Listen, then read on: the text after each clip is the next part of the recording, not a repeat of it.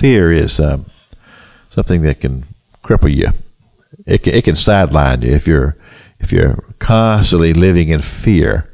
The Apostle Paul, in, in his uh, letter to the, the Corinthians, the Second Corinthians, chapter four, he talks about this uh, state of mind, and he says, "Well, we're troubled." He says, "We got trouble, and uh, nevertheless, we're not going to be distressed about it." He said, "We got trouble on every side, but we're not distressed." He said, "We are perplexed about it all, don't understand everything, but we're not in despair." But I questioned that yesterday, or actually on Monday on the broadcast. But I said, well, that's what he's concluding this in his time and his situation. But what about us? Just because we read the scripture about the Apostle Paul coming to the conclusion that they were not in despair, they were not uh, destroyed, but yet, what about us? I mean, yeah, we're living in unique times, but we're certainly not the generation, our first generation to ever fall into persecution and, and tough times and trouble. I mean, this has been going on since the beginning of the church.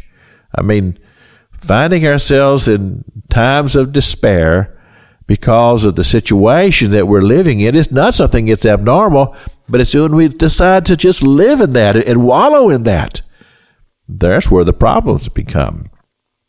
And so, Faith will conquer the fear if we're willing to let faith have its reign.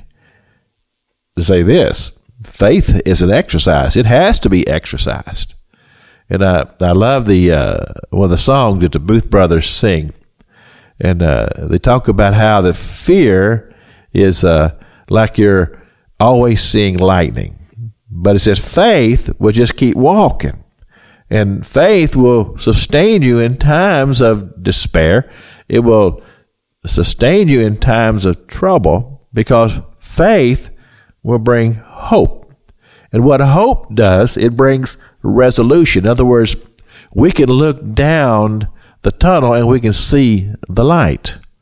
And uh, because of the ability to see the light, all of a sudden our everything in our our senses begins to respond to that.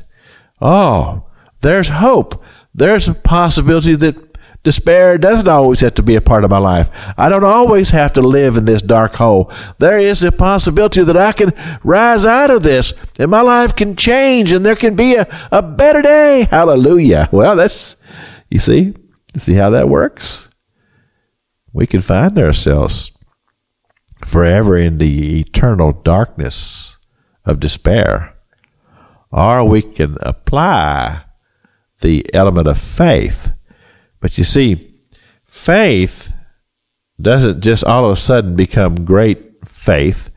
Jesus said a little bit of faith, this just uh, a, about the size of a grain of mustard seed, can produce tremendous results. A little bit of faith that's cast out and responded to will lead to hope and the ability to believe, which leads us to greater faith, which helps us to throw off the shackles of despair and feeling like that we are we are just in the deepest darkest hole but instead we can learn how to just walk in the light and the love of who Christ Jesus is and the element of faith. It's Pastor Jack King with the gospel on the radio broadcast.